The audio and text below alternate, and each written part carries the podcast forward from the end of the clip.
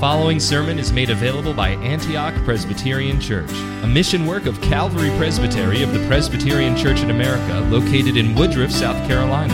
For more information about Antioch Presbyterian Church, please visit antiochpca.com or contact us at info at antiochpca.com. May the Lord bless you as you receive gracious instruction from His Word.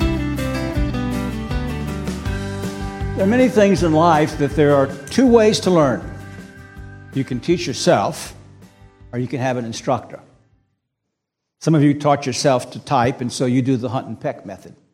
Others had instruction, perhaps in high school, and you were a pretty proficient typer. The difference between teaching yourself and being instructed.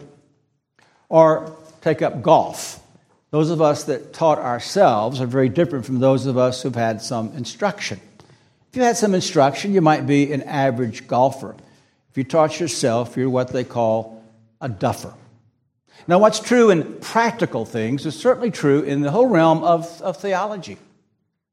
And there are many examples throughout the history of the church of men and women who are self taught. And because they're self taught, there's always going to be gaps in their thinking. One of my favorite examples of this is one of my favorite writers, and that is C.S. Lewis. And I profit greatly from Dr. Lewis. Dr. Lewis was self taught theologically, and because of that, they are gaps and errors in his thinking. That's the danger of being self taught theologically and being taught by others. Now, we all must be taught by the Holy Spirit, regardless of what kind of teacher we have in the realm of theology or biblical content. But as we think tonight about wisdom, wisdom is something that can only be taught by God. It's not the result of learning, well, it's not learning theological truths, it is the Spirit applied result of learning theological truths, and only the Holy Spirit can do that. And so, as we continue through Job's uh, poem on wisdom, where he kind of settles down himself a bit as he's wrestled with the problems of his friends, his own problem why are these things happening to him? He knows their answer's wrong. It's not because he's a wicked man. His conscience bears testimony to him that he's not a wicked man. But he doesn't know the why, as we said this morning. And that has frustrated him. And as we'll see uh, in the next couple of weeks, even more seriously than not knowing the why was the absence of God in all of this now. He had enjoyed communion with God, and, and now God seems to be far gone from his experience. And so, Job, though, contemplates wisdom. He contemplates divine wisdom. And we saw this morning that divine wisdom cannot be gotten by the ingenuity of men, and thus the example of all the feats of engineering that miners have. Can't be got, it's beyond the grasp of men. They can't value it, uh, they can't buy it. Uh, no, wisdom is not going to be found in any human teacher, it's not going to be found in any place. You can't go into the wisdom store with your credit card and say, Give me three pounds of wisdom. No, the Holy Spirit's brought us to the point with these two rhetorical questions. First, in, in verse 12, uh, when Job says, But where can wisdom be found, and where is the place of understanding? And then in uh, verse um, he, repeats that question in verse 20 Where then does wisdom come from, and where is the place of understanding? He now, by the Holy Spirit, answers that question for us in these last few verses. And what the Holy Spirit shows us here is that true wisdom is manifested uh, in the works and plan of God and in God's, um, what God reveals in His Word to us. So true wisdom is revealed in the works and plan of God and revealed to us in God's Word. So we're going to consider two things. We're going to look at the uh, ultimate source of wisdom, and that's God. Then we're going to look at the proximate or the more uh, immediate source of wisdom for us, and that's the fear of God. So we begin then with what I'm calling the proximate, the grand source of wisdom. And Job answers this question in verses 23 to 27. And immediately in verse 23, he directs our attention to God. It here is wisdom. God understands its way and he knows its place. In other words, God alone is the source of wisdom because God Himself is the epitome of wisdom. Wisdom is one of God's glorious attributes. Wisdom, as we saw this morning, is the, uh, the acts of God by which He knows what to do, what needs to be done, and how to do it. And He says that He alone is the source, the receptacle of wisdom. It all flows out of Him, and particularly out of God the Son. Now, all three members of the Godhead have all of the attributes of the Godhead. But in their personal acting, uh, different members manifest different attributes. And the Son you recognize as the manifestation of the wisdom of God. Uh, Solomon tells us this in Proverbs 8. Uh, he begins by personification of wisdom, simply as uh, wisdom itself, as this living woman. But then in verse 21, Christ, or, or the second person of the Godhead, begins to speak. In tw- 21 to 31, the Lord possessed me at the beginning of his way. Before his works of old, from everlasting, I was established. From the beginning, from the earliest time of the earth, when there was no depths, I was brought forth. When there were no springs abounding with water, before the mountains were settled, before the hills, I was brought forth. While you had not yet made the earth and the field, nor the first dust of the world, when he established the heavens, I was there.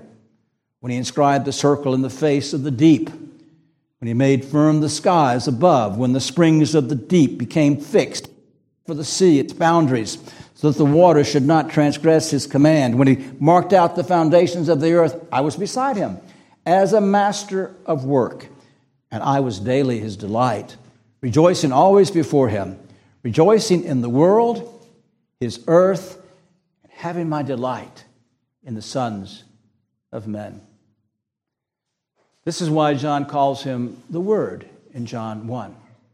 Our Savior, the embodiment of God's wisdom, is the revealer of God. But note particularly as well his delight in the sons of men, because in eternity he entered into this covenant of grace to be the deliverer of men. And from eternity he's placed his own wise favor on men. And as the second person of the Godhead, acting to direct all things on behalf of men. This is why Paul says that in him, in Christ, are hidden all the treasures of wisdom.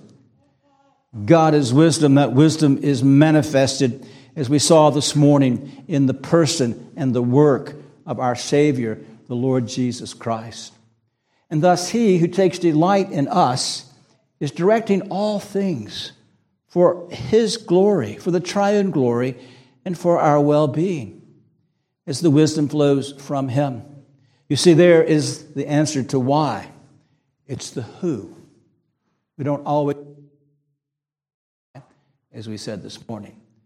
But here in the who, the personified wisdom of God in our Savior. But for wisdom to be effective, it needs two things uh, it needs uh, proper knowledge and it needs proper ability. How many times have you had a plan It was a good plan, except you didn't provide for certain contingencies or, or somebody's change of schedule or something to come up in your life, and your plan could not be executed because of a lack of knowledge. Other times you've had a plan, it was a good plan, uh, but you couldn't execute the plan because you didn't have the ability to exercise the plan. Man, I have great plans, I just don't have the ability to put them to work. So I leave that to Pastor Groff. So, so those are the two weaknesses that we have. The failure then of our wisdom and planning. But what the Holy Spirit shows us is that God does not have those two weaknesses. So, first, He shows us that God is the source, the fountain of all wisdom, because He is all knowing. In verse 24, notice it begins with F O R, for. God understands His way, He knows His place because He looks to the ends of the earth and sees everything under heaven. Here in this brief statement, uh, Job is pointing us to what we call the omniscience of God, one of those great omni words, all knowingness of God. And God's omniscience is beyond our comprehension. There's two parts to it. In the first place, because God is omniscient, He knows everything that could be. And everything that will not be if we does what could be. And so he has this absolute knowledge. And within that absolute knowledge, then he, in his wisdom, determines to do specific things according to knowing exactly what will take place and how it will occur under his glory and the purposes he has for all mankind, but particularly for his elect. But the Bible never leaves that omniscience of God in the abstract, doesn't it? It gets very particular. God knows us. As you think about God's wise plan for your life, think about the reality that God knows you. So David confesses in Psalm 139, "O Lord, you've searched me and known me. You know when I lie, sit down, when I rise up. You understand my thought from afar. You scrutinize my path and my lying down, and are intimately acquainted with all my ways. Even before there's a word on my tongue, behold, O Lord, you know it all. You've enclosed me behind and before. Lay your hand upon me. Such knowledge is too wonderful for me. It's too high. I cannot attain to it. You see, God knows you. Boys and girls, God knows you inside and out. He knows exactly what you need and what He's going to do in your life because of what you need. All that He will do to bring you in a saving relationship to Himself and to groom you to be a godly man and a godly woman. And so it is with all of us. And it's, it's, it's also just as true in our difficulties in life. You see, He knows us. And He's measured out to us exactly according to that knowledge. See, there's knowledge and wisdom doing for us exactly what He knows we need. Of course, the second problem with our plans then is the lack of ability. And so, Job now, by the Holy Spirit, focuses on God's omnipotence, another omni word. That means he's all powerful. So in verses 25 and 26, when he imparted weight to the wind and meted or measured out the waters by measure, when he set a limit for the rain and a course for the thunderbolt. Here the Spirit directs our attention to the power of God in creation and in providence, doing things that no finite being can do. He not only created the wind, he directs the wind. He gives it its force. He makes it strong. He, he makes it gentle. The psalmist writes in Psalm 135 7, he actually keeps the wind in a, in a storehouse and controls it by his own power. And then think about water. Isaiah tells us that he measured the waters in the hollow of his hand. Everybody been to the ocean, right? That's just one little bit of water. All the water and all of the creation, it's as if God holds it in the palm of his hand. Of course, he doesn't have a hand.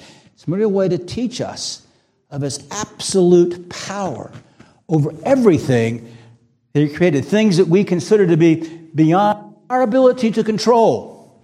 It's nothing to God He goes on to talk about the rain and the thunderbolt. He set a limit for the rain and a course for uh, the thunderbolt. And God says through Amos that when he sends a drought, he said, causes it to rain in one city and not in another city. And then it rains over there and, and not over here. And if, I like to look at AccuWeather, and I love these 50% chances. Of, I like really the zero one when I get a thunderstorm that night. You see, weather forecasting is like practicing medicine, I think. It's just a very inexact science. But that's, that's the case of it.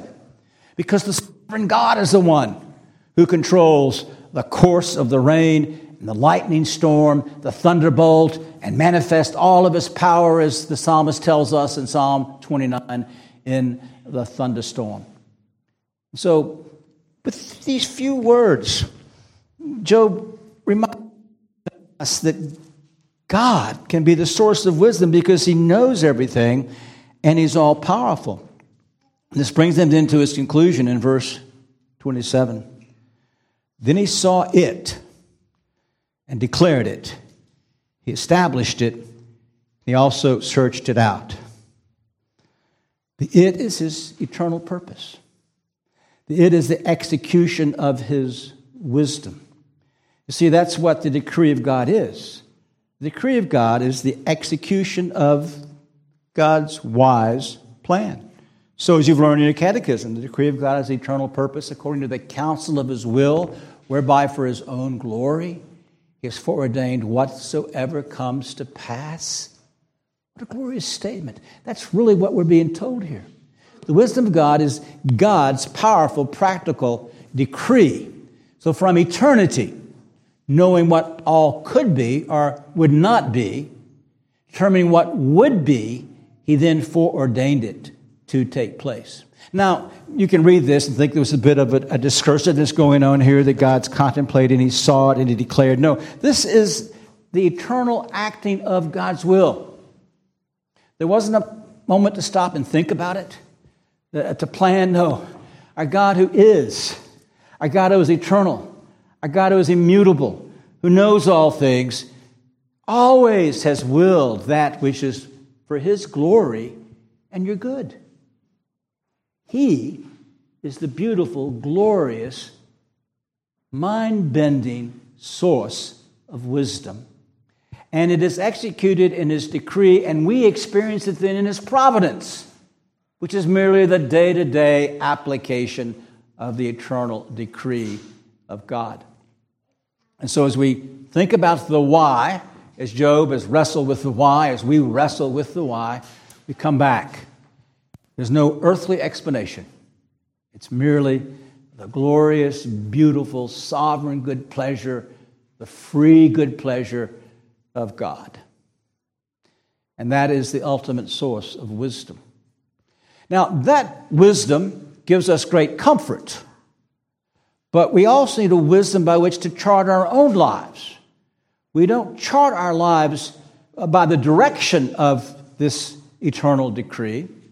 No, Job goes on to show us now that we chart our lives by the, the, the near, the proximate, the, the immediate source of wisdom. And it's just one little statement. And to man he said, Behold, drawing attention to this declaration, the fear of the Lord, that is wisdom, and to depart from evil is understanding. Uh, look at those first three words. God has declared to mankind. God spoke. Now, in the book of Job, the last time that God spoke was in chapter 2, verse 7. And that's when he told Satan, Do with him as you please, just don't take his life. We've been listening to uh, the machinations of Job and his friends and groping in the dark, and Job slowly but progressively growing in some grasp of truth. And now, in the midst of this, God speaks. We have a record of what God has declared to mankind. The next time God speaks will be in chapter 38 when he catechizes Job. So it's a remarkable statement here. Now, when it says, and God said to man or to mankind, you understand that this is what God has revealed to men up to Job's day. As we saw, they wouldn't have a great amount of revelation. They would have known that at least first two thirds probably of Genesis, would have had other visions like Eliphaz, Job had intimate communion with God. We'll see uh, later he knew the secret of God in the same way the, the psalmist did. He was in covenant with God. Um, but that revelation was sufficient to direct Job in the walk of wisdom. Behold, the fear of the Lord is wisdom, and to turn away from uh, evil is understanding. What is this declaration? What is this fear of God? Now, there's things that you boys and girls are afraid of. It might be snakes, or might be thorns, or might be the water. I don't know. We all have some things that we're afraid of. And this is not that kind of fear. God does not want you to be afraid of Him in that way. Nor is it a dread uh, that the uh, the demons and those already in hell have of God. No, the fear of God, as it's used in the Bible, is the most delightful um, concept. It's the idea of filial love and affection and trust and awe and reverence. It's the attitude that a boy or girl has for a godly father or grandfather. That you, you love him, but you don't want him on your, you don't want to be on his wrong side. You don't want to displease him because of love or because of uh, consequences. No, the fear of God couples love and a proper apprehension. I can illustrate it this way. Um, lots of ways, but let's just take you have a hobby that you really love. Um, you could get careless. Woodworking. Most woodworkers are missing a digit or two. It's kind of the rule of thumb. You see, if you do woodworking, you're working with all of those saws, you might love your hobby. And you can make some beautiful furniture. But if you don't treat the saws and the tools according to their nature, what are they going to do? They're going to bite you. They could kill you. And that is how we approach God. We love Him. But we understand that we must approach Him according to who He is. We can break it down in the fear of God into three things it's coming to God according to His nature in the way He's appointed, and that is through the Lord Jesus Christ. No other way to come into His presence except coming through the Lord Jesus Christ. Next, it's the desire to know His mind as He has revealed it in Scripture. And then third, the desire to obey all that he has revealed in Scripture. That's what it means to fear God, to come to him on his terms, to long to hear him speak to you of his will, both his doctrines and his commandments, and then to believe them and obey them. That is the fear of the Lord. Now, interestingly, when Solomon uses this, and he you know, often says the same thing, in Proverbs uh, 9 10, the fear of the Lord is the beginning of wisdom, and knowledge of the Holy One is understanding. He always uses the, the word that we can translate Jehovah or Yahweh. God says to Job, it's the fear of Adonai. The only time the word is used in this book. But Adonai is a very dear term. Actually, it shows that Job probably had some connection with Abraham because God revealed that name to Abraham in, in Genesis chapter 15 and it means husband, Lord, and master. And so it's, it is coming to God in this way as the one who is your Redeemer and your husband and your Lord and your master. And you come to Him in that way, He then teaches you from His Word how He would have you to think and plan and live and respond. There's an interesting difference here between God's wisdom and this wisdom he teaches us. The other two uses of wisdom in verse 12 and 20 have the definite article the with them, so it's the wisdom. But he doesn't use that here. God's wisdom is absolute. This is now a imparted wisdom that God is going to give to us through the revelation of his word. And the consequence of that wisdom is we're going to do what? we have understanding, we turn away from evil. You remember how God described Job? The last two things? He feared God and he turned away from evil. Job was a wise man. He's beginning to understand now uh, what it means to walk uh, before God. And so, always, if you fear God, then you're not going to want to displease Him. And you're going to be aware, as we read in in First, 2 Corinthians chapter 5, and as Paul will also write in, in Romans chapter 14, each of us will give an account of himself to God. Will give an answer done in the deeds of the flesh. This was Calvin's motto: "His life lived before God." Aware that you live your life before God. You think before God. You speak before God. You act before God. No one else needs to know what you're doing. But you do it before God and you give an answer to God for the deeds done in the flesh. All the more the need for us to be clothed in the perfect righteousness of the Lord Jesus Christ, the only safe place for us who will give an answer to God for the deeds done in the flesh. Now, we all need wisdom, don't we? You boys and girls, you young people need wisdom. You all have an advantage that many of us here tonight didn't have. We were not reared in Christian families. And uh, it had been nice that there were a wisdom store. Uh, wisdom came hard to me, came hard to many of us here tonight. But it doesn't have to come hard. You understand that? That we all need wisdom to be godly men and women, boys and girls, to be godly husbands and wives and parents and uh, all the callings that God's before us. Many of you preparing for the ministry, you need this wisdom of God to be able to uh, serve Him appropriately. And here God promises us wisdom.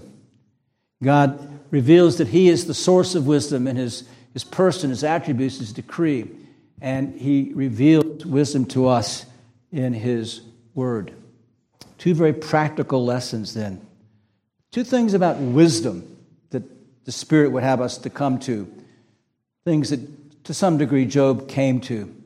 And the first is you must learn to be content with these holy purposes of God. We trace them out.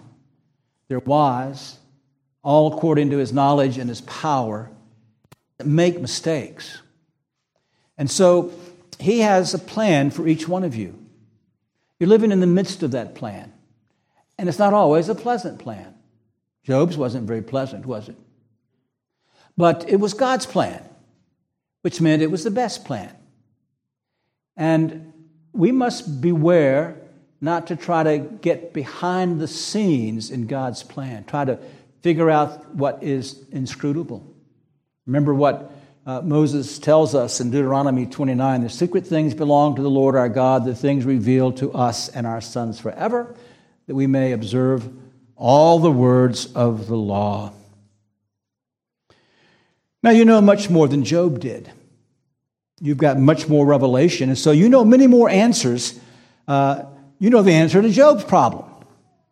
And, and, as we work through this, you've seen that there, there's ways that we can examine our own trials. We can see, is God chastening me? If so, it'll be obvious, the thing in your life. It'll be very clear to what's happening in your troubles. But it might just be pruning you. It might be using you as an example, as he was Job. And you can know these things, but then you have to stop. If you've examined what the Bible tells you to examine, then at that point you have to say, It is God. He always does what is right. So don't become discontent. Don't be restless. Don't be trying to get behind this and, and spend all this energy. What in the world is God doing? He'll let you know in time if you need to know. But what you do know is that He is the all wise God. And He has this decree. And it's a beautiful and glorious decree. Just keep in mind everything is for His glory, which I hope you want above everything else. But it's for your good. You see, there's no disparity between God's glory and your good because He's glorified in what He does in your life for your good. So that's the first practical lesson. Content with the answers. Don't restlessly or uh, discontentedly press where God would not have you to go. But the second practical lesson is learn the fear of God from searching the scriptures prayerfully and accepting then what he reveals to each one of you. We're not on the same level. And so we each are to prayerfully study the scriptures to know what we're to believe concerning God and how we're to live, how we're to obey Him. You see, that's wisdom, what we think and how we live. But the beautiful thing is, is the more you study Scripture and live by what you know, the more you will know. Jesus said about the Pharisees, they couldn't know anything, they all wanted their own glory. You go and you either push back against what God's teaching you, or you're deliberately not keeping a commandment, or you're murmuring against the commandment. I can assure you, you're not going to grow in wisdom beyond that point. You're just stuck as long as you're there. No, we live with what we have by obeying and believing what we've been given. But this is a great principle of Bible study the more you believe what you've been taught in Scripture, the more you seek to practice what you've been taught in Scripture, the more your grasp will grow. Paul hints at this in, in Philippians 3 15 and 16. Let us therefore, as many as are perfect, he means mature, and we all want to be mature Christians, have this attitude that he's just taught. And if in anything you have a different attitude, God will reveal that also to you. However, let us keep living by the same standard which we've attained. Live by the light that you have. Live by the standard that you've attained. If you don't live by the light that you have, then God will take that light away from you and you will not make any progress. But if you live by the light that you have, you live by the standard that God has caused you to understand, then you will continue to grow in grace and in wisdom. And as we grow from grace to grace and glory to glory, we increasingly become more Christ like as His Spirit, who is the great, powerful spiritual source of the application of wisdom, applies these things to us. May it be said of every one of us, from a young person to the oldest one here tonight, which I guess is I. May we be known as God-fearers. That used to be a very common way to talk about Christians. May God grant that you and I be known as God-fearers. Amen. Glorious and holy God, you who have foreordained all that comes to pass in the execution of this most glorious wisdom by your perfect knowledge and power we bless you, Lord, for our lives rest cradled in this glorious truth that whatever that you're in heaven and whatever you will comes to pass, and it's always, always for your glory and our good. Make us content, Lord, with where we are in our lives with you, not comparing ourselves with what others have or groaning about what we don't have, but content, Lord. But make us earnest to know more May we never be satisfied with the attainment that we've had in your word, but may we truly, the one thing that we can covet is to know more of you and more of your word. And so grant that to us for Christ's sake. Amen. Thank you for listening to this sermon from Antioch Presbyterian Church. We are located in the historic Cashville community of Woodruff, South Carolina, near the intersection of South Carolina Highways 101 and 417. For more information about Antioch Presbyterian Church, please visit antiochpca.com.